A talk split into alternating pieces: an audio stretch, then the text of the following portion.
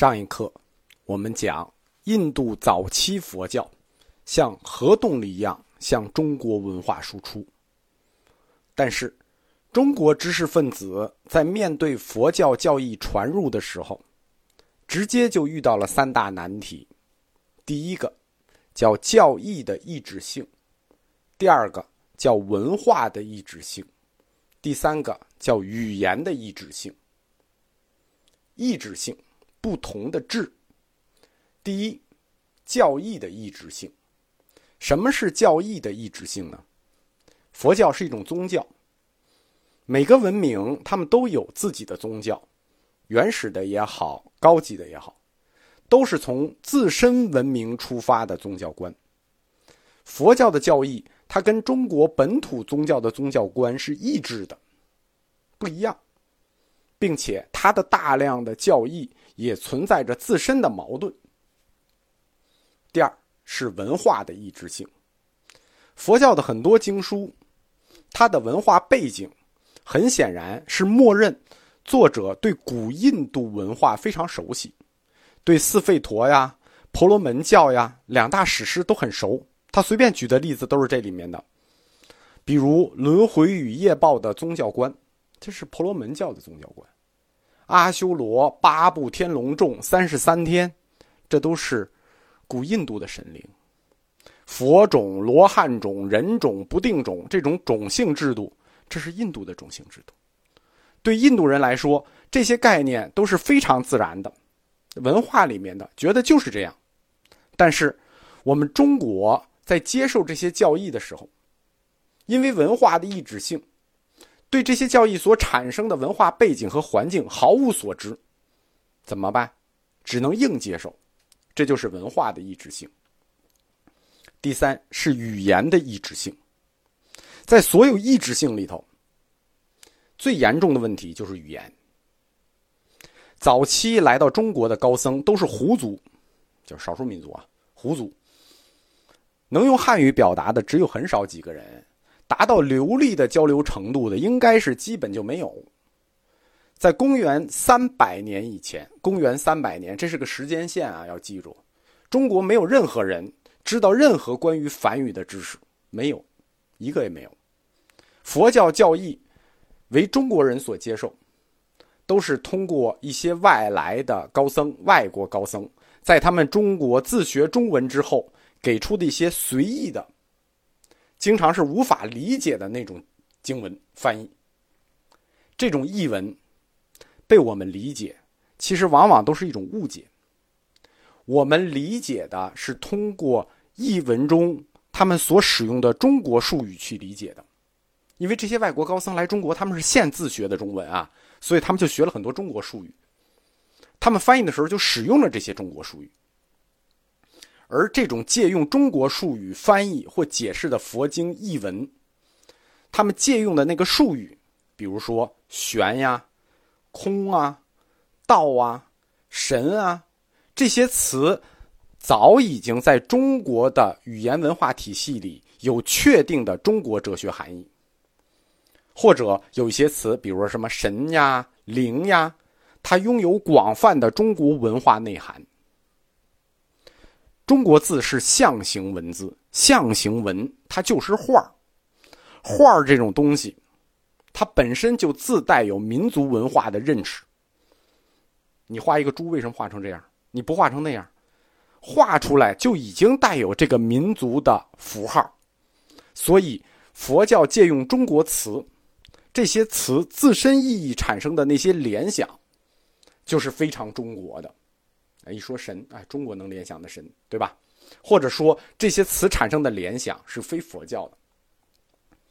这些因素决定了佛教从早期传入中国就最终必然走向汉化，也只有汉化以中国文化的姿态出现，才能被我们中国人的心灵所理解、所接受。佛教的思想只有最终转换成中国的思想，才能被我们接受下来，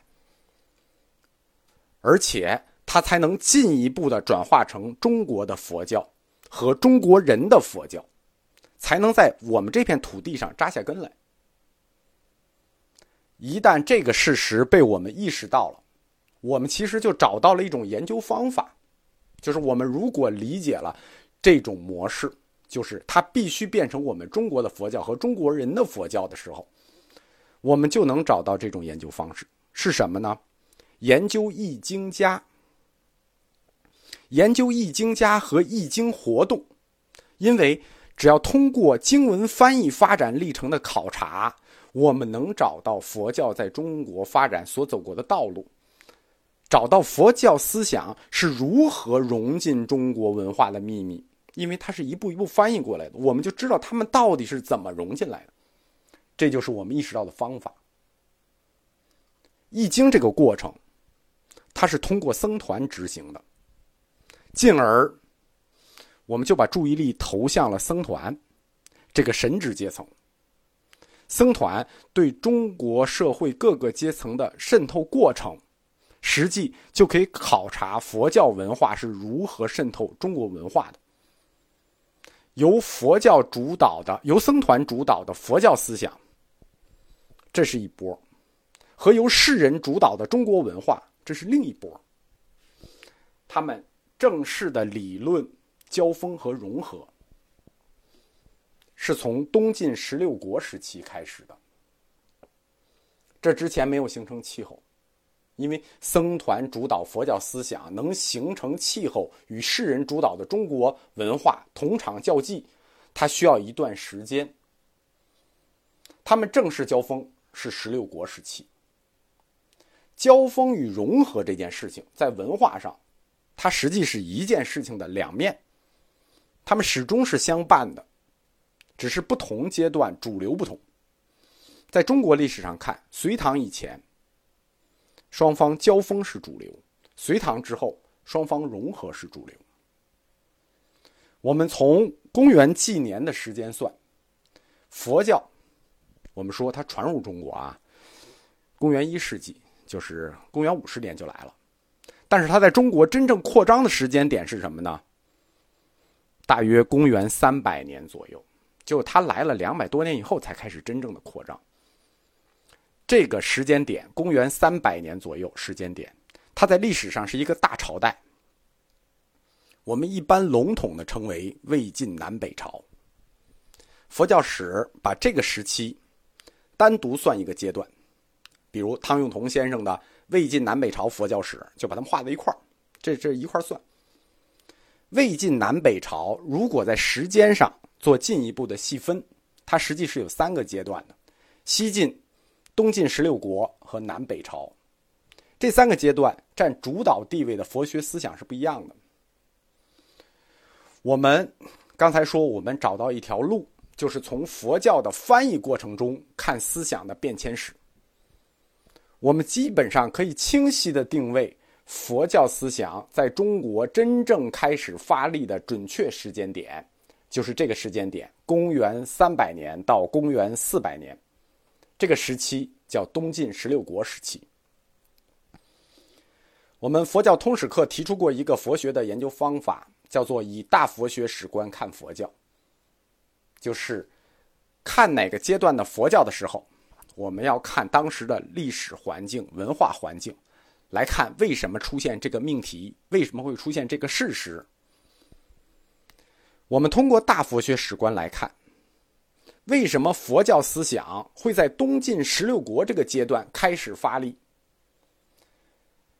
看清这个时代的历史背景、文化构成、社会结构，我们自己就能找到佛教发展它的哲学和历史的内在规律。马克思说，人是社会关系的总和，其实宗教发展也是，它是那个时代社会关系的总和。扯远了，我们来看一下东晋南北朝，就魏晋南北朝的大背景。魏晋南北朝在历史上分为3个阶段：西晋、东晋16国、南北朝。西晋从公元266年到公元316年，共50年。看过《三国演义》就比较了解这段历史。高平陵之变之后，司马氏篡位，传到司马懿的孙子晋武帝司马炎建国，历时4皇帝50年。晋朝是中国第一个由地方大氏族建国、崛起、形成氏族大家，最终建国的